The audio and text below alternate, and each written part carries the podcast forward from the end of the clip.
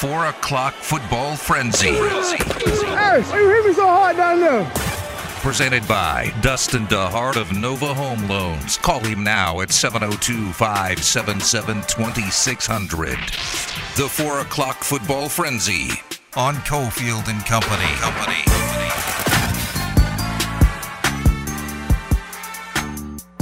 Oh and five. Oh and five. Harbaugh. Jim. Harbaugh against Ohio State. How much do we factor that into this game? None. None. I don't think. I think when it comes to a rivalry, I just think. I think you have to look past it because at any given time, anything can happen. And I think that Michigan, I think that Jim Harbaugh has done a, a great job with this particular squad. And I am not a major believer in Ohio State. What? No. What do you mean you're not a major believer? What does that mean? I, I just think that Michigan is a better team this year, and I think They're better than Ohio State, really? Yeah, and I think that I think that I think that Harbaugh gets over the hump this season with this particular game, and he puts puts their uh, football playoff hopes in jeopardy. I'm not buying it. Um, I think Ryan Day is a better coach than Harbaugh, and the biggest thing, you know, if Harbaugh had more talent, especially at the most important position, quarterback, then I would give him a chance in these games. But he still hasn't recruited a quarterback, at least not one that you know is out there all the time. Cade McNamara is kind of average, and on the other side, look at the improvement.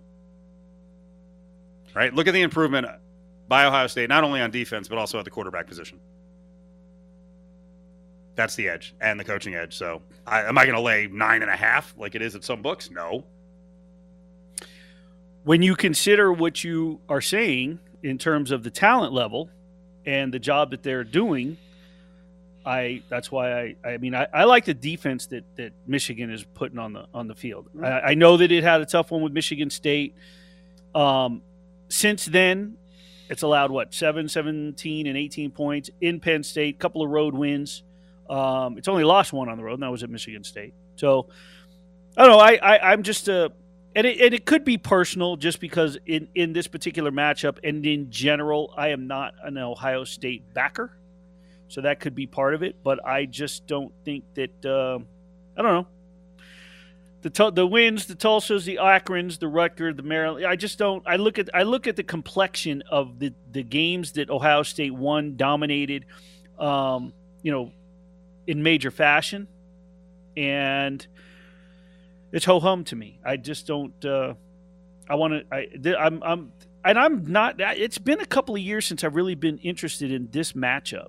You know, I, I it just kind of it always comes up about Harbaugh and hasn't won yet and this and that. But I am this year. I'm I'm I'm somewhat in tune with it this year. I think that he's done a better job. And like you said, you know, if he had better talent, maybe.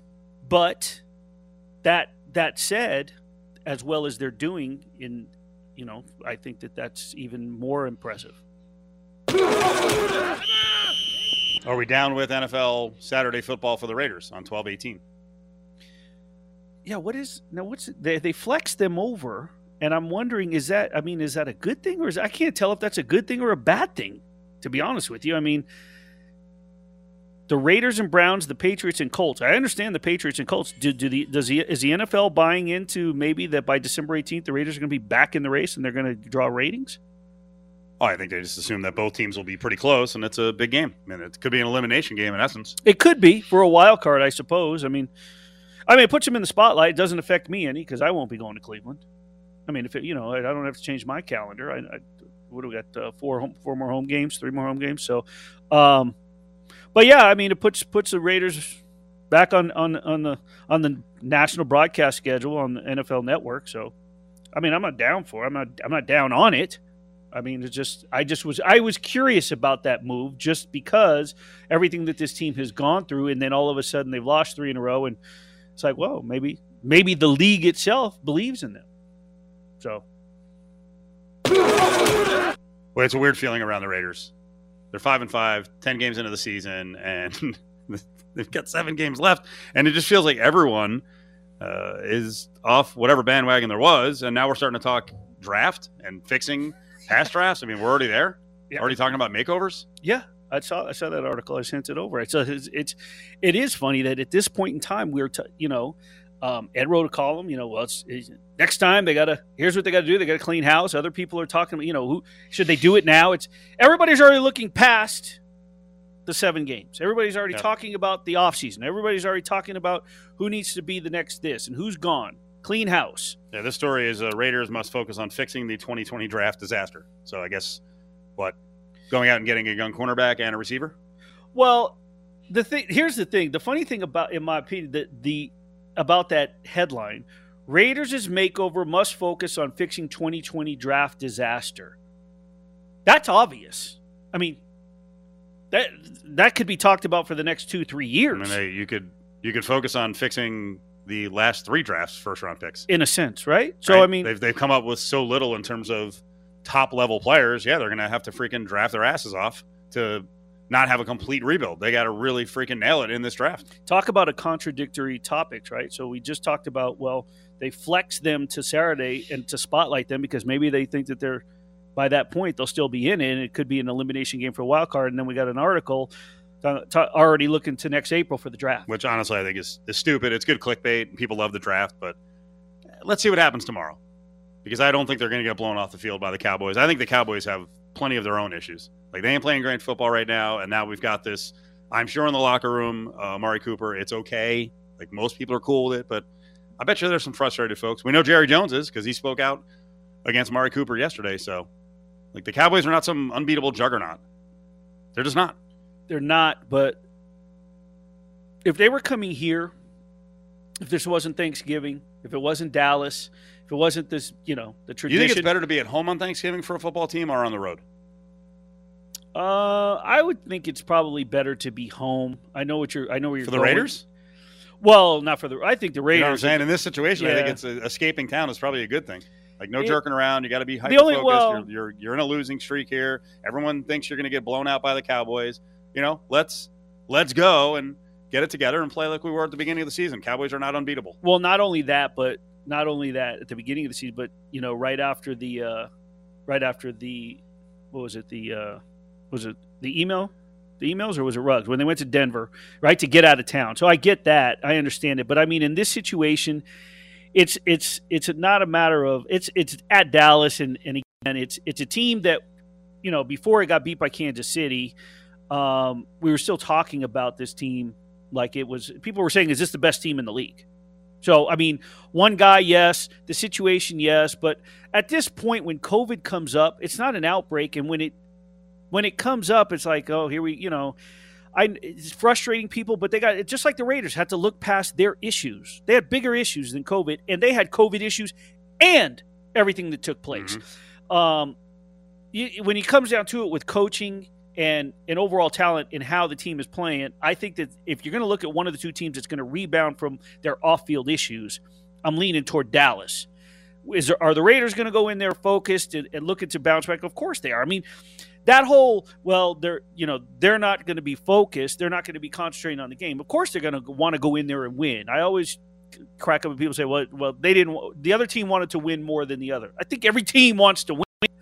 I just think that Dallas is in a better position, and this all situations considered, Cowboys are the team. 364 1100, caller 7 364 1100. Let's give away a $50 gift card here, courtesy of Silver Sevens. What that qualifies you for is our grand prize giveaway. They're opening up, uh, rebranding one of their bars. It's going to be the Bud Light Bar. That's where we do our broadcast from uh, each and every Thursday, not tomorrow, but uh, rest of the Thursdays for 2021. They're reopening the bar with a big party on December 2nd. So right now, 364 1100 gets you the gift card and then the grand prize on the second you get tickets to the Raiders finale against the Chargers. You also get another 200 bucks in spending money. It's all courtesy of Silver Sevens. You call right now. Ari can hook you up 364 1100. Dustin DeHart of Nova Home Loans brings you the 4 o'clock football frenzy. Dial 702 577 2600 now. Home prices have never been higher, and interest rates have never been lower. Get your mortgage tune up today by calling 577 2600. Well, you know, I don't really. We'll be traveling, and, and uh, I just look forward to playing a good football game and eat a crustable on the plane on the way home. So.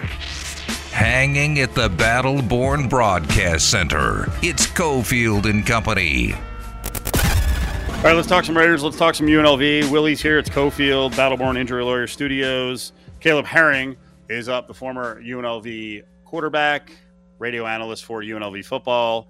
Caleb, before we look ahead to Air Force, real quick, uh, of all the games this year that the Rebels have lost, the close games, I don't know why, and Willie knows this because I, I, saw him in the press box afterwards.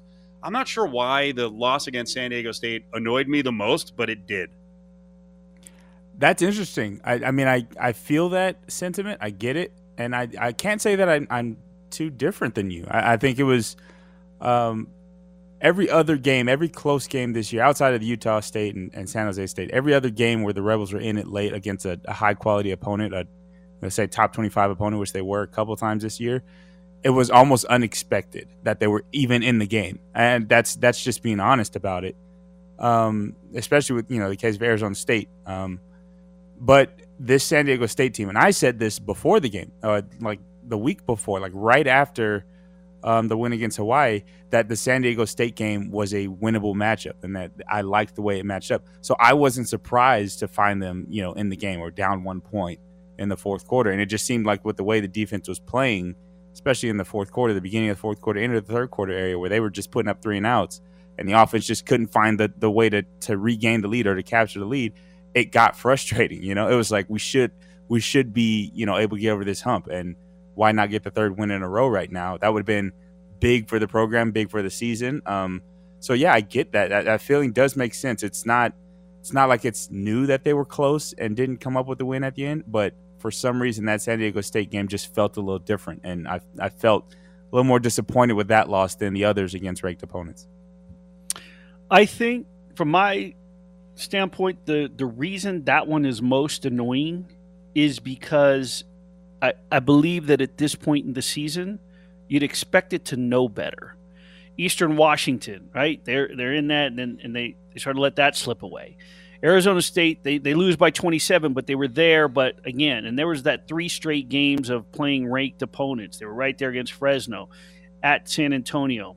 You mentioned Utah State, San Jose State. At some point, you're sitting there, man, they're about to do it. They're about to do it. They're about to do it. They get blasted by Nevada. Then they pull off two straight wins and you're thinking, okay, they figured out how to finish a game. They figured out how to close. So I think that's why this one is the most annoying, is because they got past those close losses. They figured out how to close with the win. They have San Diego State on the ropes, and then they go back to blowing it. That's, I think, what makes it most annoying. And I think you know, give credit to San Diego State. I think their defense played outstanding in the in the second half, and more, I think, impactfully, which is crazy. They have a, a punter who's probably going to get drafted one of the highest punters or kickers ever. Like the way he was pinning the ball inside the ten yard line. I, I know Araiza, he's he's a talented leg, and I so the Rebels were fighting an uphill battle during the game. So credit to San Diego State for the things they did to kind of hold UNLV off down the stretch. But yeah, you're. I think honestly, it, even if, as unfair as it is to say, because New Mexico and Hawaii are not as good of teams as as San Diego State, but as unfair as it is to say, it felt like the game was a step back, and this is from a perspective uh, of, of from a viewer, from just somebody who's watching the game. It felt like a step back because of the two prior weeks. But in that same sense, you have to leave room for the fact that Cameron Friel walked off with injury, and you know nobody knew that Justin Rogers would be, you know, the catalyst for a comeback in that game. And and that the team's ability to overcome situations like that, you have to admire those kind of things. But yeah, at the overall sentiment at the end of it was like, wow, that that should have been a win. And it, it, it is one of those wins that you don't want to say at the end of the year that you missed out on, especially with, like you said, trying to seize on some momentum late in the season. I mean, that would have been really big to knock off a top 25 opponent to finish the season off. But uh, slipped through the fingers, and and the guys are going to have to have to live with that, I guess, for another week. Talk about the challenges of playing around Thanksgiving. It stinks, and this is just honest, but it's it's it's a part of you know the business, the business of football. The football season's wrapped around some major holidays, especially if you're getting to the next level. If you're playing, you know, in bowl games into the postseason in college, you're going to be playing around the holiday season. And the thing that's tough about it for college kids, especially, is this is the first time in their lives that they're spending these kinds of holidays without their family members, right? This is a time where you're usually at home, your mom's cooking you a nice meal. Um, if you're a freshman, like I said, this is your first time not experiencing that or being away from home um, for for these type of things. And um, there's something that you miss about that. It's human nature to want to be where your family is and want to celebrate these things that you've been accustomed through your whole life with family. And um, so I think it's important. It's incumbent upon teams to to recognize that and leave room for that for that personal uh, journey, that personal, uh, um, I guess, dilemma that you have with wanting to be with your family, but at the same time wanting to to do what's right and play for your team. So um, most teams I know do something special for Thanksgiving, where there's a different you know meal or inviting the players over to the coach's house for a meal. Um, unfortunately, the Rebels are going to be traveling this year, so that throws another wrench in. We'll, we'll be ten thousand miles in the air, flying to flying out to Colorado while everybody else is chowing down on turkey. So I mean, there's there's all kinds of things about it that suck, but um, it's also a good thing. It's a fun time to to kind of rally around and build that family with your your new teammates and and build a build those kind of traditions and and and and bonds with the teammates now and start calling them your Thanksgiving family. That's something that you develop as you as you experience those Thanksgiving games. But it's also special to play um, during the holidays. Everybody's tuned in and watching football on Thanksgiving, so hopefully the, the teams put on a good show. Yeah, Friday game, twelve thirty our time, noon with the pregame right here on ESPN Las Vegas, and the tall task of going against a good Air Force team that on the season has 3,588 rushing yards. That's what they do. There's no mystery. They just do it. I know you'll talk about eye candy during the game and right now. Um, what did you see from the Rebel defense against? Eh, they're not a good New Mexico team, but they run the option. I thought the Rebels got better in the second half in that game. What can they apply from the Lobo game to this game? it's into the fact that they got to see it against New Mexico is, is huge. And I think watching them perform, you kind of saw the tale of two halves. Where the first half, you can see the triple option was slowing them down defensively, and they were having a hard time getting their eyes right, like you said, and and really understanding the assignment that that the triple option brings. Um, so and, and, and even a, a New Mexico team that's struggling, that's not nearly as good or efficient at the triple option, can still find success, and that's kind of showing you how scary that offense can be if you're not if you're not honed in on it. So that experience, I think, um, especially talking about the second half and how they were able to actually adjust and settle into it and get some better eye discipline, make some better plays against those triple options. It, it definitely shows that they've seen it before, they understand it.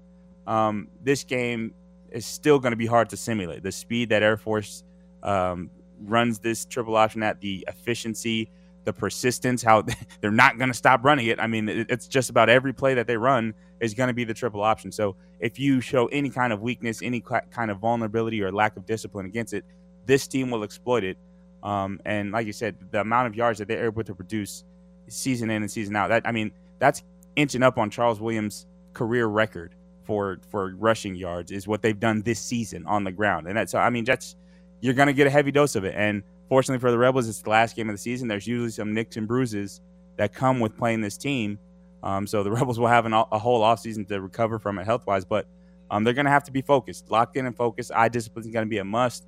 Um, they're going to have to play a lot faster against Air Force than they did, did against New Mexico. They're going to try to have a hope of winning this one.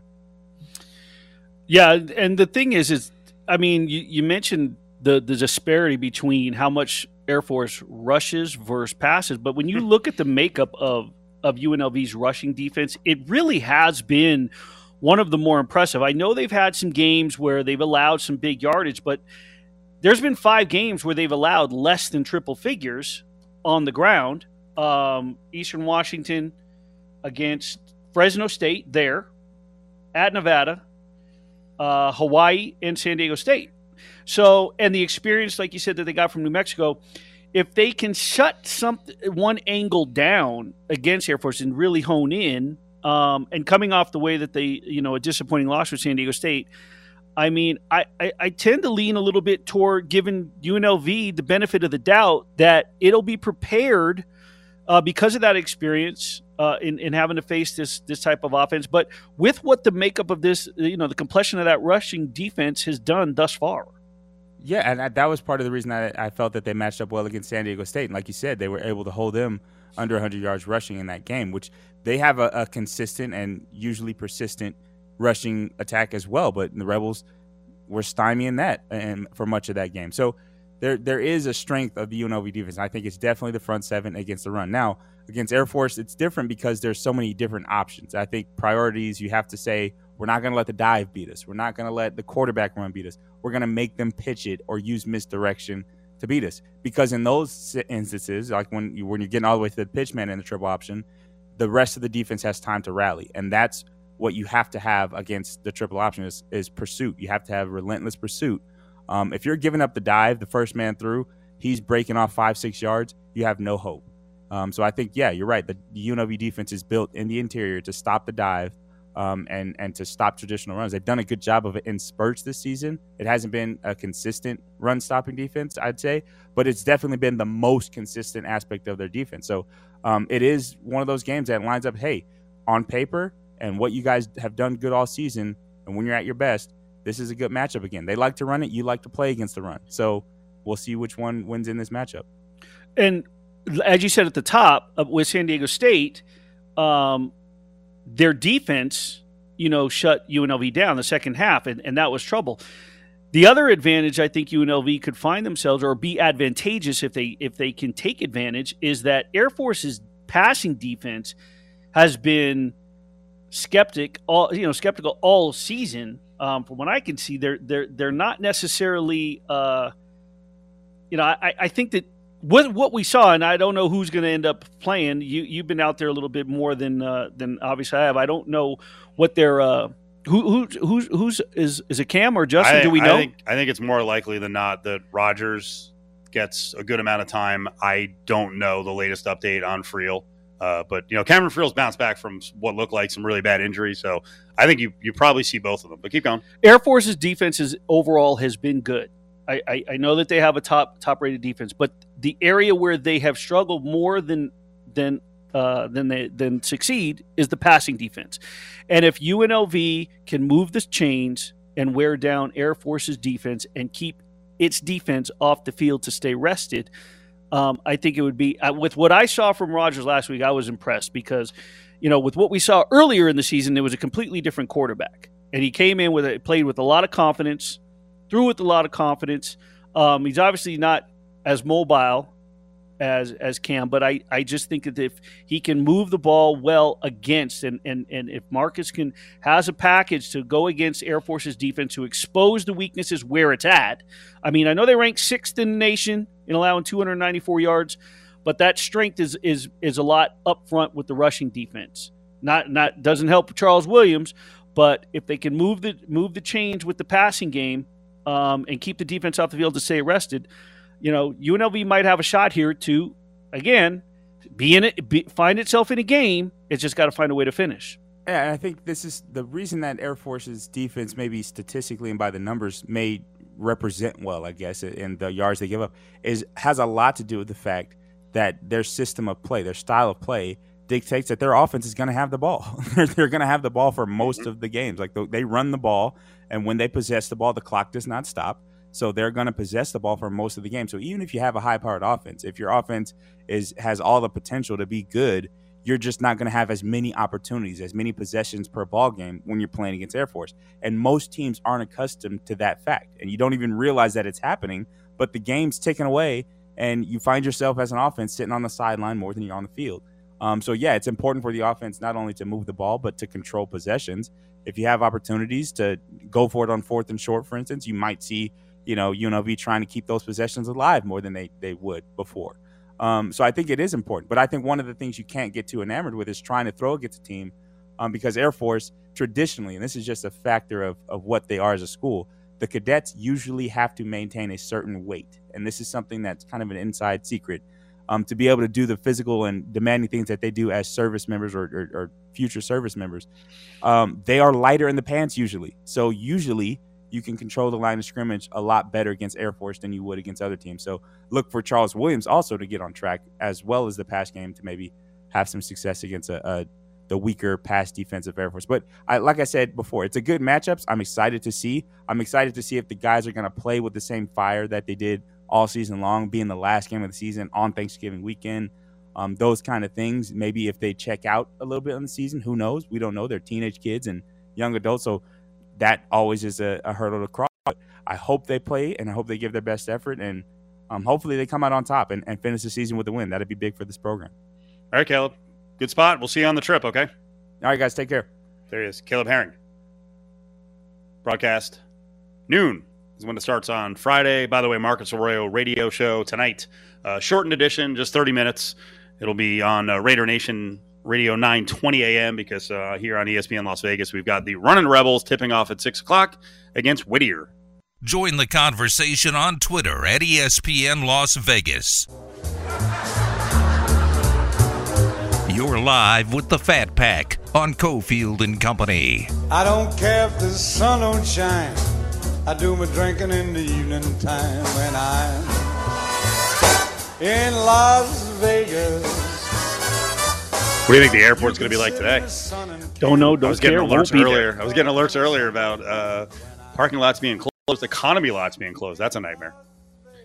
I will be at home with the puppy, Good watching idea. watching uh, as much sports. You know, we were just talking, man. Lots of basketball here in town. We had the Maui to Vegas Invitational Mhm. closed up today. Yep. Wisconsin took the title, Yep. rallied. We just had uh, Gonzaga and UCLA play. UCLA is back against UNLV on Saturday. Gonzaga and Duke play here on Friday. I'll be there. You'll be. You're going to that one. I'm covering Gonzaga Duke. Saturday I'll be at the Golden Knights. I, w- I won't be able to see UNLV UCLA, but uh, um, from what I saw the other night against Bellarmine, and with, with Gonzaga did, and them having to hang around. I don't know if UCLA is going. Here's the thing, that's tough. Think about that. You get you have Bellarmine played them tough. Gonzaga runs you into the court. Mhm. Do you go home Yes. And now you, that for and then sure. you travel back, I mean, I- or it's- it's do LA, you stay here? I know it's not far, but it's still a lot Eh, because you, you want to go do the holiday, don't you? okay, so so think about it. You get drugged by the number one team in the nation, then you go home, you enjoy the holiday. Now you got to come back and you're gonna play a hungry UNLV team. Don't discount the running rebels. Kevin Kruger had that, them troops ready to go. But he was, uh, uh, he was fired up. I can't keep my day straight, but he was fired up at practice yesterday, which is funny because uh, he and his wife had a child the night before. oh really? yes. Wow. So I think you might have been a little fired up because you might have been a little cranky from not getting a whole lot of sleep. Sure. Like like we think we're busy. Mm, Hey, I had a kid. I got to get to practice the next morning. Let's go. yeah. But he um Will the kid be he the was uh, I'll just say he was on edge. Um, I think I liked what I heard from this standpoint, and I told you this at the beginning of the week. What I don't like to hear around uh, both of these major programs for UNLV football's got different expectations than basketball, but this the moral victory stuff. And I'm not saying the coaches say that, but I'm seeing the fans are like, "Yeah, good job, good effort." Like, Right. nah, this basketball team's good enough that they can compete at the highest level and win these games. And they won against slightly lesser opponents the first three times out. They should have beaten Wichita. And frankly, if they had executed a couple of plays down the stretch, they could have beat Michigan. But like, I don't want to hear. Frankly, Michigan, Michigan's a work in progress. You watch Michigan the next day. I was sitting there watching Michigan against Arizona. As Arizona just smacked them around. yeah. So there's no unbeatable team out there. Now UCLA is going to be tough, and you're going to get a fired up UCLA team. So the Rebels are going to have to play a really good game. They're obviously they're going to have to play well defensively, and if they shoot the three ball, that that was the worst part about the Wichita game is they shot nine and nineteen from three, but they stopped defending from three against the the uh, Etienne kid, and he got him. Yeah, and well, and that just tells me that UNLV should be battle tested regardless. I mean, Yep. You know, the, through the Michigan, through the Wichita State, they've now got some chemistry built. Kevin Kruger knows what he has. He knows the adjustment he needs to make, and if he's got good game film from just this week with UCLA, he should be able to put a viable product onto the court Saturday at home, right? And I don't put it past. I, I think this might be the bigger, cra- the biggest crowd that UNLV's had this season for UCLA. You would hope. You would hope. We're going to get into uh, Freddie Banks Day. Freddie That- 'cause Banks. That's also going on. We'll get into that with Ray Brewer. All right. Uh, Thanksgiving. We're back to a more normal Thanksgiving than we had last year. Last year was a disaster with COVID. Are there rules for the Thanksgiving buffet line? yes. You come up with this Steven. on your own, or is this a story? Steven. Okay, what are they? Well, so if you don't have somebody that's making your plate and you're sitting down, most most families, I would think, right? You got the, it's like, okay, everybody come and get it, and then you line up and you're going through the. Here are the. Here's how it should be done. Okay. You got your normal dishes, right? You got mashed potatoes, you Mhm. got sweet potatoes, you got Vegetables. Some people put salad. Some put steamed veggies. Whatever. All right. The key is to not load up on the potatoes and the carbs the first time through. It's hard. It's not hard No, it is. because okay, it's not hard when you know you're going to go because everybody goes back through for seconds. Don't load up if you're going to get if there's mashed potatoes, which there should be with gravy, and there's sweet potatoes. Get a little bit of one of the other.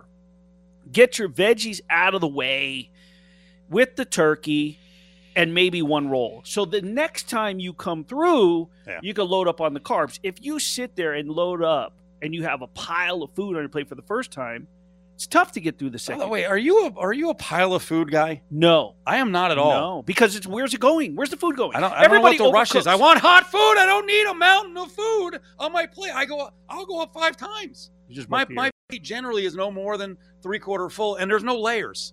Well, I don't and- layer stuff. There's, and I'm not like I'm not one of these whack jobs who's like, oh, I can't have the food touching, you know, whatever. I don't, I don't, I don't care about that. But it's like they're not going to run out of food. Now, now there is a, now there is a different case. You you can also you can case. I'll use that word again. You can case the buffet line and also see like there ain't enough of that. I'm grabbing it now. Okay. you have to be careful of that. Some some people don't manage the food allotment correctly.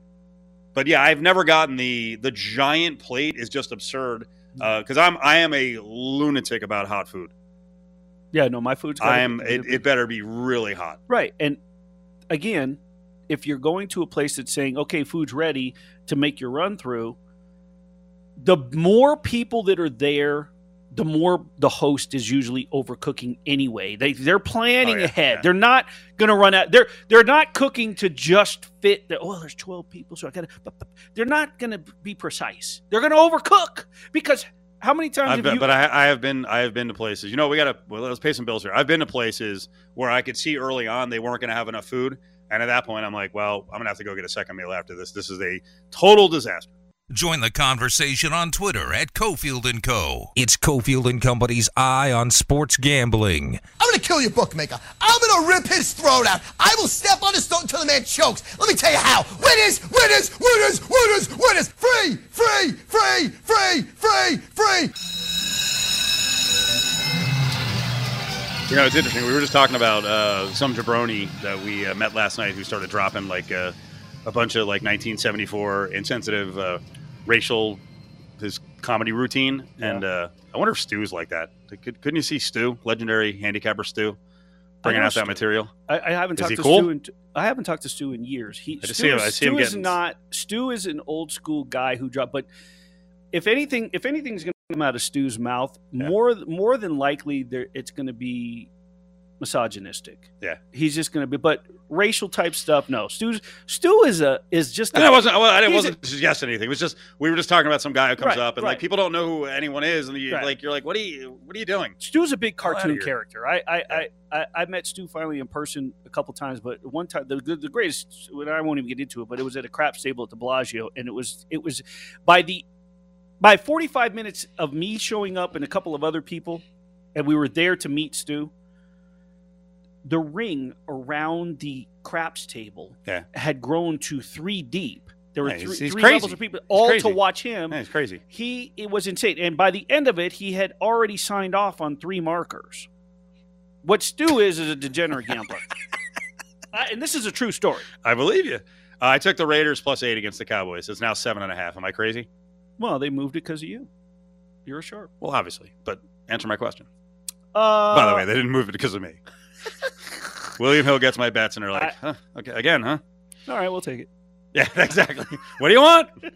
Bet more. Come on. i personally i like the cowboys um, and this is one of those times i do everything i can to avoid games involving dallas because i'm a dallas cowboy, cowboy fan since 76 77 but I just uh, I have to avoid those situations because I cover the Raiders. Um, but and, and Oh, that's a good point. There's a situation where I cover the Raiders and my favorite team is the Cowboys, but if I were going to make a play, it, it would have to be on Dallas just because I'm just I've watched, I've been in person to see the atrocity that's taking place with this team, and I just have lost faith in the team I had making the third, uh, snagging the third wild card. I'll give you a couple of home dogs Okay. that, that I'm looking at. Let's go. Broncos plus two and a half against the Chargers. I, I don't trust the Chargers right now. I, I could see that. Okay. I can see that with Broncos defense. It's, it's a divisional opponent. You never know what you're going to get with the Broncos, but when it's a divisional opponent, you can somewhat count on them maybe getting Is there any way the public doesn't go freaking crazy on Sunday for Bucs minus three? It's that road name team three point spread at the Colts. Do you think the public's going to line up to freaking fire on the Colts? I think the Sharps will. I think the Sharps will line up for the Colts. This is, the Colts are one of those teams. We I think we talked about this. I don't remember when, but there's teams where we don't know we you don't have a good feel for, so you just stay away from them altogether. By midseason, like, screw it, I'm not messing with any more games involving. Colts are kind of one of those teams I haven't figured out. Um, I, so I don't I don't know what to make. I mean, the Buccaneers. What did they do? They just beat what the Giants. So they're coming off a short week, but they didn't have to do much work. They were at home. They did what they were supposed to do. Could they have won bigger? Do the Colts get up for this one? It's that's a t- and I always say this. You you've heard me say this multiple times. The line is an indicator. Should the Buccaneers, in your mind, be laying more? Right. So you just said, will will the I, public? I come in to- honestly, I don't have a good feel for the Buccaneers, and I'll go give you the other team I don't have a good feel for. So of course I'm going to bet against them right now. There it is, place bet. Um, the Patriots. I keep in my head. I keep thinking eh, Mac Jones ain't that good. Patriots are kind of average. Yeah, their defense is good. Titans plus seven looks that to me. That's going to be a public dog play. So I'm a sucker. I'll play it. you played the Patriots. No, I played the Titans. I'm an idiot. I give myself the logic like it's going to be a public dog. The Titans don't play it, and, And then as soon as I can, I'm like place bet. Yeah, that's that's right. I'm also, I will admit, I'm a, I'm kind of a, I'm a Titans hoe. I, I'm all over the Titans. Almost every week. I, I know Derrick Henry's not there. I like Vrabel. I know they have no receivers. I know they're beat up. I'm a glutton for punishment. Um, if there were ever a time to play possibly a two-team teaser, Here we go. Here we go. You know what? Again, we got to take a break. We got to settle in here. There's a tease. I, I want, I want the two team teaser on the other side. I love. You're gonna get me. I love, I love the teasers.